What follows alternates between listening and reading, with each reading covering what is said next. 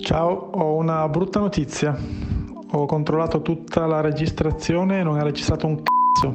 Porca puttana maledetta. Quindi, mi sa che dobbiamo utilizzare la traccia audio di Zoom. Buongiorno Fede. Hola. Come andiamo? Ah, muy bien, muy sempre bien. In piedi?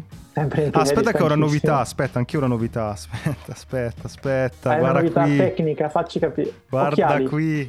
Ah, sembra un babbo, Vuoi descrivere cosa stai vedendo? Sto vedendo che ti sei messo gli occhiali di Briatore, perché di questo stiamo parlando. Ti vedo proprio, cioè, vuoi anche parcheggiare in terza fila? Vabbè che non era lui, però non importa, cioè voglio dire. Sono proprio... Cosa ti sei comprato? Dai, dici un po', allora, raccontaci. Abbiamo parlato qualche puntata fa, che Federico aveva comprato gli occhiali contro la luce blu. Esatto. Cioè gli occhiali che ti aiutano a combattere la luce dei monitor, dei cellulari, e farti riposare gli occhi, eccetera. Io ho detto, stavo pensando, alla fine niente, mi hanno preso, mi hanno bombardato, mi hanno retargetizzato, come si dice, e mi sono comprato i occhiali Montana, €15. Ok, ottimo. €15, li sto mettendo quando sono davanti al computer, effettivamente alla sera senti gli occhi meno stanchi. Cioè non è una truffa, funzionano. Cos'è questo podcast? Sì, che cos'è? Dai, dillo tu che sei bravissimo. Podcast che parla di creatività, podcast ovviamente. Parla di creatività, di chi con la creatività, come amiamo dire, ci paga l'affitto. Diciamo le cose. Questa roba della creatività fino a se stessa, parliamo di soldi. Esatto. E oggi in questa puntata che si chiama Link, io e Federico ci scambiamo dei link che abbiamo trovato durante la settimana riguardo a questo mondo intorno, che possono esservi utili, e direi di iniziare. Però possiamo fare un piccolo spoiler, sì. Grandissima sorpresa sul finale di questa puntata. Ah, la alzi così, ok. La spiego subito. Non saremo soli. Non saremo soli. Basta così. Non buttar via sempre tutto. Okay. Cazzo. Vado io? Sì, vado io. www.itsart.tv. Ok. La Netflix della cultura italiana. La miseria. Però adesso tutti dicono il Netflix della formazione. Questo link è un link polemico. Ah, è polemico. Ah, mi piace allora. Allora, Franceschini, ok, politico, ok, ministro della cultura, annuncia il Netflix della cultura. Benissimo, con una dotazione di ben €20 milioni. Netflix nel 2020 ha investito 18 miliardi di contenuti, quindi ho fatto il calcolo. Vabbè, ho capito. Ok. È lo 0,001 del budget di contenuti. Che cos'è quindi? C'è un tentativo del Ministero della Cultura italiana di spostare online determinate cose che offline non si possono più fare? Sì, sono molto arrabbiato, perché è veramente proprio una cosa tutta stramba, tutta che non va bene, non va bene. Ok. Un link non costruttivo ma polemico. Ok. No, è costruttivo invece, perché proprio ti parla di come la cultura viene trattata in Italia, cioè che bastano gli grandi annunci, facciamo la Netflix, poi vai a vedere le cose e di fatto tutto il rischio, tutti i soldi stanno in capo a chi crea, che poi deve sperare di finire in questa piattaforma e forse di ripagarsi. Guarda, faccio un discorso che viene spesso attaccato, no? Fai il Renzi, diciamo adesso. Faccio il Renzi della cultura italiana. No, però vai buttare tutto in vacca. Perché secondo me ci sono alcune persone, non dico categorie, alcune persone che in qualche modo si aspettano che siano gli altri, qualcuno fuori a dargli un supporto, a servirgli la strada per farcela, no? Cioè io, per dirti, nella cultura vedo tantissime persone che danno per scontato il fatto che faccio cultura per cui lo Stato non mi aiuta, e altri nello stesso settore che dicono ok, c'è una situazione come quella che potrebbe essere adesso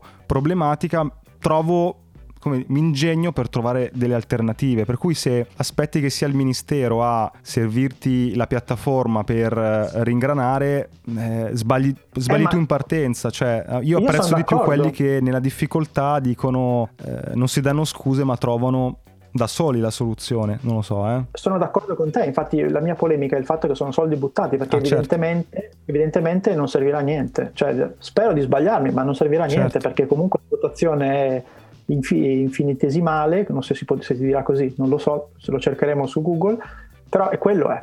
Quindi vai con l'altro link. Ha dato un po' l'impressione di com'è che era quell'iniziativa che aveva fatto Rutelli? Era Visit Italy. Please visit the website, but please visit Italy. Vai col tuo link. Allora, io, visto che si inizia l'anno con i buoni propositi, nello scorso link abbiamo buttato lì alcuni esercizi da fare per prepararsi al 2021 e pianificare quello che potrebbe essere. Ti mando un link di un signore che mi hai consigliato tu, che si chiama Noah Kagan. Ah, ok. Dice così? AppSumo. AppSumo, è il fondatore di AppSumo, me l'hai consigliato tu questo ragazzo. Yes. Il ragazzo ha fatto successo con questa piattaforma, no? Come funziona? In cui sostanzialmente è un e-commerce di software. Sì, è un software scontatissimo, sono dei deal pazzeschi, di solito lo compri al 70-80% in meno. Vabbè, è diventato molto ricco con questa sua piattaforma, adesso sta giocando a farlo youtuber, ma si capisce che ha alle spalle un'attività molto molto remunerata. Sai che sti occhiali non funzionano, eh? Aspetta, mi li devo, divento scemo. Alle spalle un'attività molto profittevole e sta giocando a fare lo youtuber, ma sta giocando comunque un canale molto carino perché parla di tematiche legate al marketing, al business, eccetera. E prima di dirvi il link, è anche interessante come utilizza le classiche leve degli youtuber, ma in maniera da riccone del Silicon Valley. Cioè, di solito dicono: allora ragazzi, chi lascia qui in sotto un commento, cioè il giveaway, riceve in regalo il portachiavi, no? La maglietta. Questo qua dà dei giveaway, cioè vinci $500 per ogni commento che lasci. Il mese scorso ha regalato una Tesla a un iscritto del canale YouTube. Cioè usa le tecniche classiche per in qualche modo attirare pubblico, ma con dietro i soldoni. Ma arriviamo al video di cui ti volevo parlare. Parla dei 5 business più profittevoli per il 2021. Ma l'ho visto. Ok, l'hai visto? È carino, no? Molto. Sostanzialmente adesso li rivediamo insieme. Lui prende come punto di riferimento un sito che si chiama Trends.com. Esatto.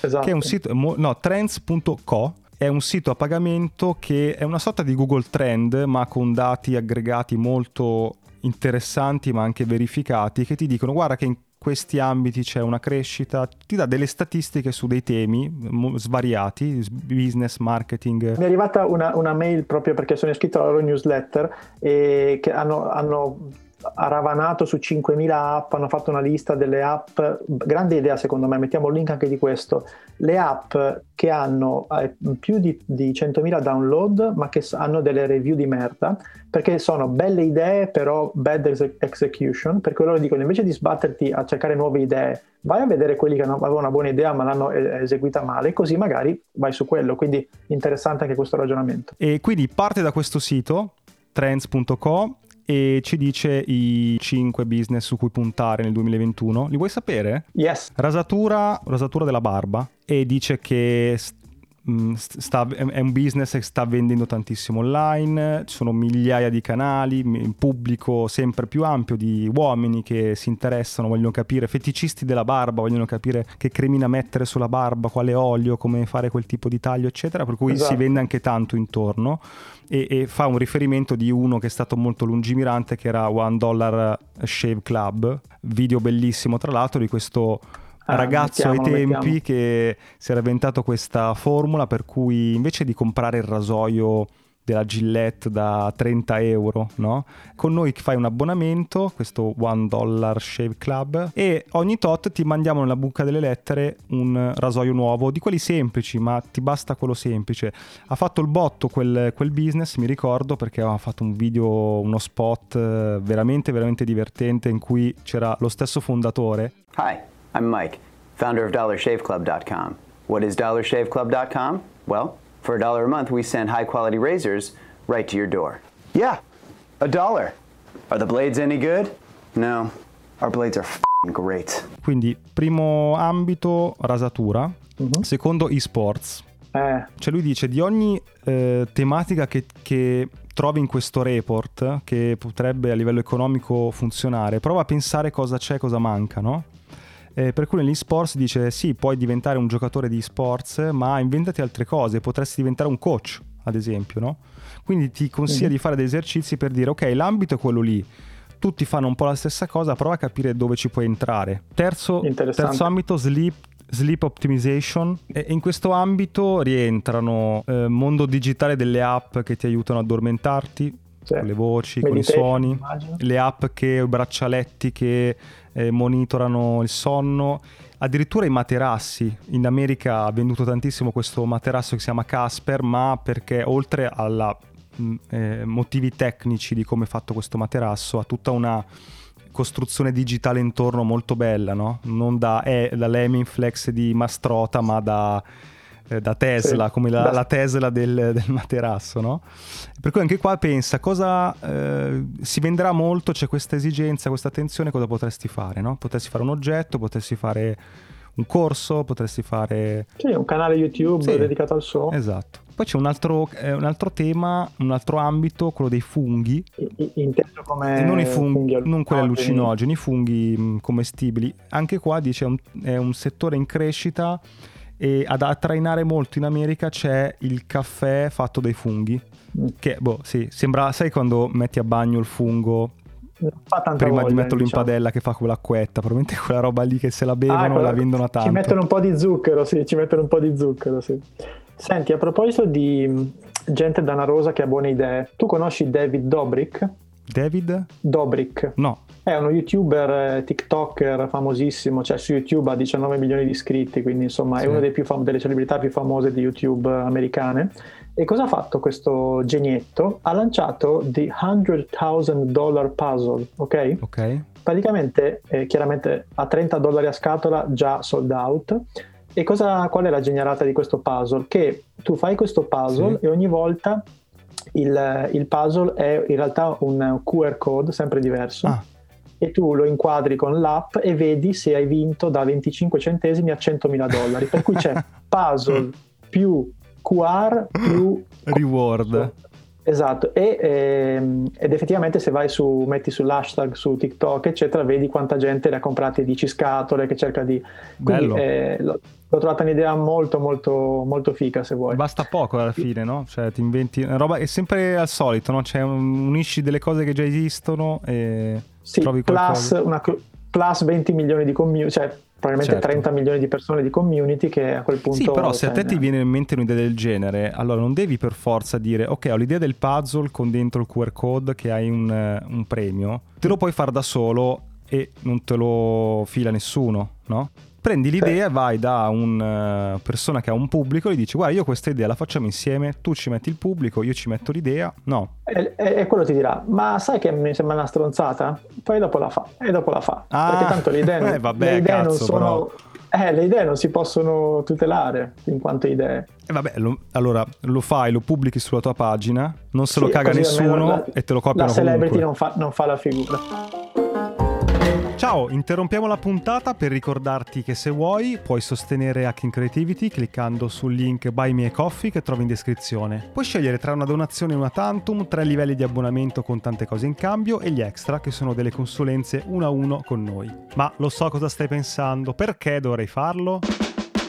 1. Perché questo podcast vuole crescere sempre di più ma a vari costi, quindi per tenere accesa la macchina e fare ancora più puntate abbiamo bisogno del tuo supporto. 2. Se ti abboni hai qualcosa in cambio, dal canale Telegram riservato dove trovi nuovi link, backstage e un contatto diretto con noi, fino a partecipare a una registrazione dal vivo via Zoom di una nostra puntata di link e ricevere in anteprima i format su cui stiamo lavorando. 3. Se anche una volta soltanto ascoltando il nostro podcast ti è venuta in mente un'idea, hai trovato una dritta che ti ha svoltato un lavoro, è un buon motivo per far continuare questo progetto perché prima o poi ti darà ancora qualcosa di utile. Insomma, clicca al link in descrizione, trovi tutte le combinazioni che abbiamo pensato per supportarci e intanto grazie. Torniamo alla puntata. Senti, vai tu, perché io ho 7000 link per cui devo tenermi un po'. Allora, velocissimo, abbiamo già fatto una puntata poco fa sulla intelligenza artificiale, algoritmi eccetera, però stanno uscendo sempre più tool per i creativi con intelligenza artificiale, ma che ti aiutano a fare delle cose noiose o comunque che fare a mano sarebbe molto complesso, no? E, ad esempio, un'applicazione molto semplice è quella del riuscire a scontornare un video se il video non è girato su un green screen, cioè se c'è un video con una persona davanti a uno sfondo e lo sfondo non è verde acceso o blu acceso, buonanotte, non puoi scontornarlo. Ecco, l'intelligenza artificiale, un po' come avviene con quelle app, non so se c'è su Zoom ma anche su TikTok, che ti ritagliano male, ecco, ci sono dei tool un esatto. po' più professionali che tu gli dai in pasto un video, una scena di un film, una scena di un filmato girato in 4K con un po' di qualità, e riesce veramente con una definizione pazzesca a ritagliarti un soggetto dallo sfondo. Utilissima come cosa, perché sennò in passato dovevi farlo probabilmente a mano. Stessa cosa ovviamente con le foto. Non so se hai visto quei tool che credo che l'abbia introdotto, lo stia introducendo Photoshop. Non lo uso tantissimo, per cui non è proprio il mio software numero uno, ma che l'intelligenza artificiale ti aiuta a far cambiare espressione nelle foto. Ah, bello. Sostanzialmente fai una foto a una modella e sta sorridendo e vuoi farla sorridere di più o vuoi renderla triste, riconosce il volto e poi,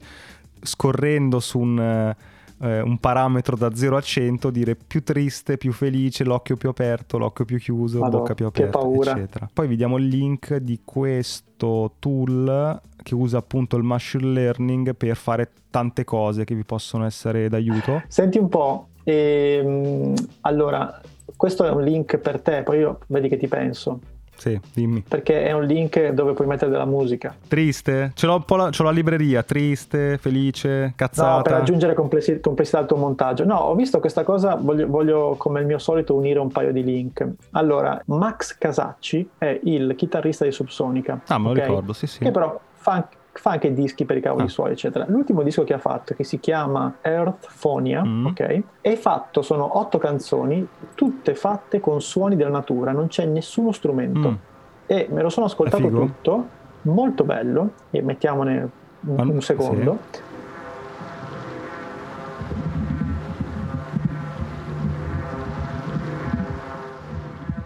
Perché ti dico che è un doppio link? Perché io mi sto facendo su Spotify tutta una serie di playlist tipo work, meditation, okay. No, deep già. Study. Sì, ci sono già, però alcune me le sto facendo io da solo. E questo qui era perfetto per lavorare, però io non riesco. L'ho usato. No, io invece ho bisogno di, specialmente quando scrivo devo avere un po' di musica. L'ho unito alla Pomodoro Technique. Madonna, sai cos'è? Sì, ci ho provato. Allora, Pomodoro Technique, un po' lavori come lavori 15 minuti? No, praticamente proprio intanto è inventata da un italiano. Sì. E, comunque è molto semplice. Via tutto quelle che sono le distrazioni, sì. Tu ti fai dei piccoli chunk di lavoro che sono 25 minuti in cui sei totalmente focused e poi 5 minuti di pausa e ripeti riparti. Questo ciclo per 4 volte, la quinta volta fai la pausa invece lunga da 20-25 minuti. Ok, ma non diventa un po' troppo quadrato poi il lavoro? Cioè...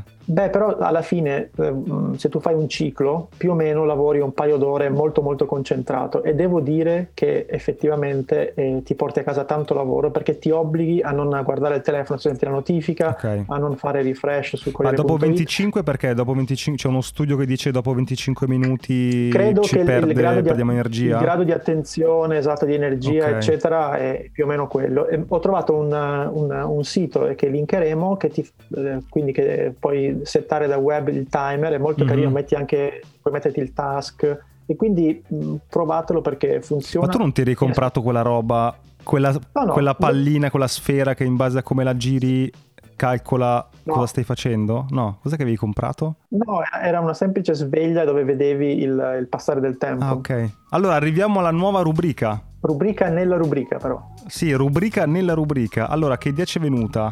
L'altro giorno eravamo su Instagram, abbiamo visto le stories di una ragazza che ci segue, si chiama Eleonora, e ha fatto, credo, mezz'ora di stories per spiegare il nostro progetto. Abbiamo detto, vieni con noi a raccontarlo, insomma sei bravissima, e ci ha anche detto che prende appunti mentre ci ascolta. Non riusciamo a capire se ci sta prendendo in giro o no. Esatto, e abbiamo detto, ma cavolo, sarebbe bello conoscere un po' le persone che ci ascoltano, no? Perché diciamo, noi due, io e Federico, qua ci guardiamo sempre noi due davanti a sti microfoni, però c'è tanta gente che è creativa come noi e c'ha da dire, insomma, no? Esatto. Per cui...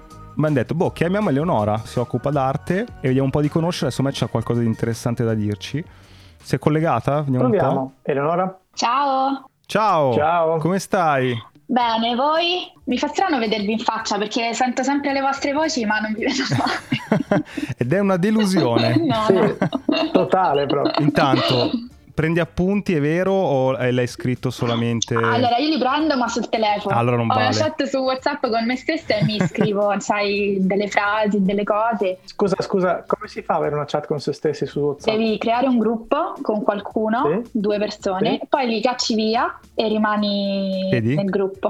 Ma intanto, Eleonora, tu dici un po', perché quanti anni hai, cosa fai? Allora, io ho 28 anni. Okay. Sono una storica dell'arte, sono di Roma e nel corso della mia vita però ho sempre fatto in modo alternativo varie cose.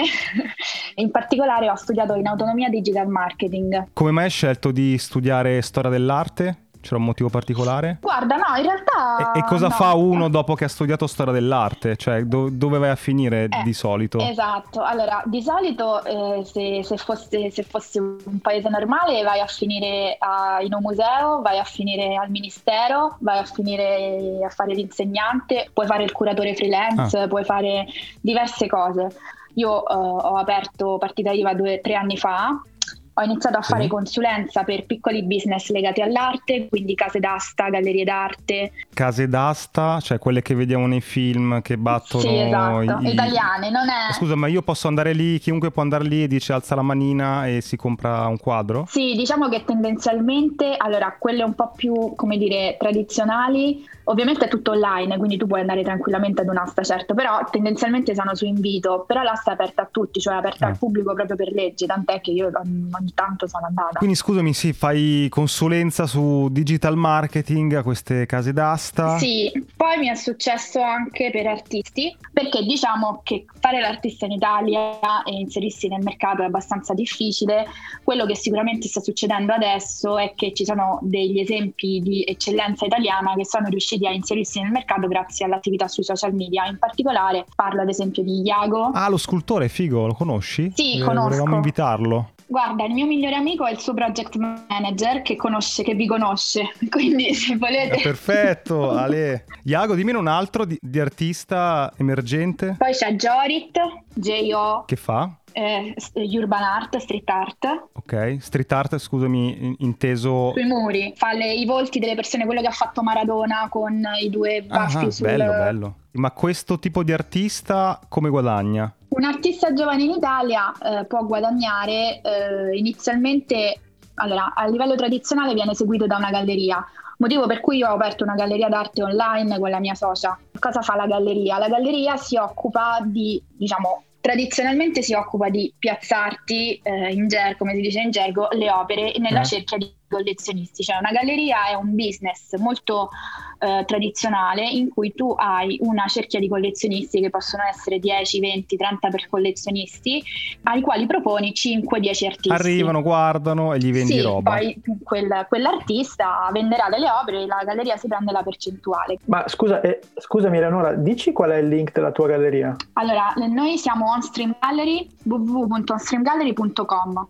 Onstream Gallery, ok. Quindi io vengo lì, è come se fosse una galleria fisica ma digitale, guardo le opere che stai esponendo e dico voglio comprare questo qui e ti scrivo. Esatto. Ma perché ha senso adesso una galleria online rispetto a una classica? Perché qual è il problema? Negli ultimi anni il mercato dell'arte, quello ufficiale, ha cominciato a inclinarsi un po'. Per quale motivo? Perché i nuovi collezionisti, cioè i millennials, hanno delle abitudini d'acquisto completamente diverse rispetto a quelle dei cosiddetti boomers. Che cosa vuol dire? Che i millennials, diciamo, invece sono abituati ad esempio a comprare online, ad essere abituati a cercare informazioni online prima di comprare qualcosa a livello fisico, e soprattutto l'accessibilità di informazioni, la trasparenza è qualcosa che nel mercato dell'arte non è mai esistito, perché comunque è un ambiente molto chiuso. Qui tu hai fatto la galleria per i nuovi collezionisti, cioè quelli più giovani. Esatto. Ma chi compra lo fa per un'ottica di speculazione, per cui compro questa roba oggi come se compro un'azione e tra 10 anni mi vale il doppio, oppure ciao, c'ho un buco sulla parete e mi piace. Allora, ovviamente chi compra arte ha sempre quel pensiero lì, ma io stessa ho comprato delle cose che mi piacciono sicuramente, ma che so che molto probabilmente fra 20 anni cresceranno. Se va bene. Quella che hai alle spalle, che credo sia la copertina di un disco di Pink Floyd. Questa qua è Leroy Merlin di roba food. Potrebbe essere il titolo dell'opera, però. Esatto. E senti, gli artisti come li trovate? Dove li cercate? Ovviamente oggi noi lavoriamo soprattutto da Instagram. Domanda, io faccio sempre quello un po' veniale, ma avete già venduto qualcosa? Noi abbiamo venduto delle hobby. Quindi è già preso percentuale, quindi il business sta andando, sta partendo. È stato avviato, sì. E i primi clienti, cioè quelli che hanno acquistato delle opere? Sono art lover, allora noi li definiamo art lover, sono i nostri follower su Instagram, perché comunque noi abbiamo una fascia d'età molto bassa per il mercato, quindi gente che ha 21, 22, 23 anni. Ok, senti, prima di salutarci, ci consigli 5 artisti emergenti italiani da seguire su Instagram? Certo. Italiani? Ok, italiani ti dico Matteo Capriotti. Che fa? Matteo Capriotti dipinge sulla tela con Aon. Bruno Cerasi, che è l'ultimo artista con cui abbiamo fatto la mostra. Sempre tela? Lui fa piccole installazioni e disegni. Ok. Waro, che su Instagram è Waro Artist, disegna su tela e si ispira essenzialmente al mondo del fumetto. E poi Iago, ovviamente, ma quello è un po' scultore. Okay. Allora, eccolo, molto particolare, si chiama Mattia Cozio. Questo è proprio di nicchia. Cioè tipo attacca una cicca su una tela, genere. Lui disegna, mi piace molto e ancora non l'abbiamo, insomma, probabilmente lo contatteremo, non lo so. Aspetta però, attenzione, perché qui sento odore di business, perché ha 175 follower. Cara Eleonora e caro Edoardo, qui facciamola fare tutti e tre, perché evidentemente questo è bravo, perché sto guardando, effettivamente sembra bravo. Potremmo farci dei soldi qui, perché noi... Ma tu sei arrivato, hai scoperto oggi che esiste sta roba e già vuoi attaccarti al business. E la velocità di pensiero dei creativi. Va bene Eleonora, grazie. Grazie a voi. Sì. Per me è stato veramente bello stare qua, perché vi ascolto veramente ogni giorno praticamente. Senti Eleonora, grazie mille, ci siamo segnati tutte le cose che ci hai detto e poi le metteremo nei nostri appunti. Va bene, grazie. Ciao, un abbraccio. Ciao.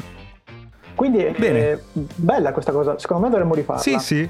Sicuramente, allora, se avete link belli, storie belle, se siete persone interessanti, creative, se volete insultarci, quello che volete, contattateci come ha fatto Eleonora e in qualche modo vedremo di conoscerci meglio, magari qui su link o su qualche altra rubrica. Ciao. Ma com'è possibile? Stava registrando, non so che dire. Cioè, per quale cazzo di motivo? Cioè, questa è una cosa assurda.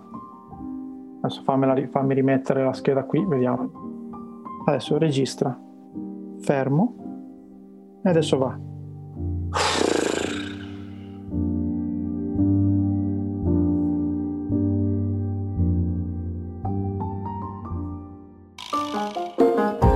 La puntata è finita e adesso cosa puoi fare? Beh, 2 cose. 1, iscriverti ai nostri appunti. Trovi il link in descrizione per ricevere la nostra newsletter con tutti i link di cui abbiamo parlato, belli ordinati, così puoi leggerli in tranquillità e approfondirli. E 2, puoi fare un giro sul nostro canale di Buy Me a Coffee. Se vuoi sostenere il nostro podcast trovi tante modalità, dall'abbonamento alla donazione one shot, agli extra. Quindi clicca il link, valuta se c'è qualcosa che ti interessa e intanto grazie per il tuo supporto.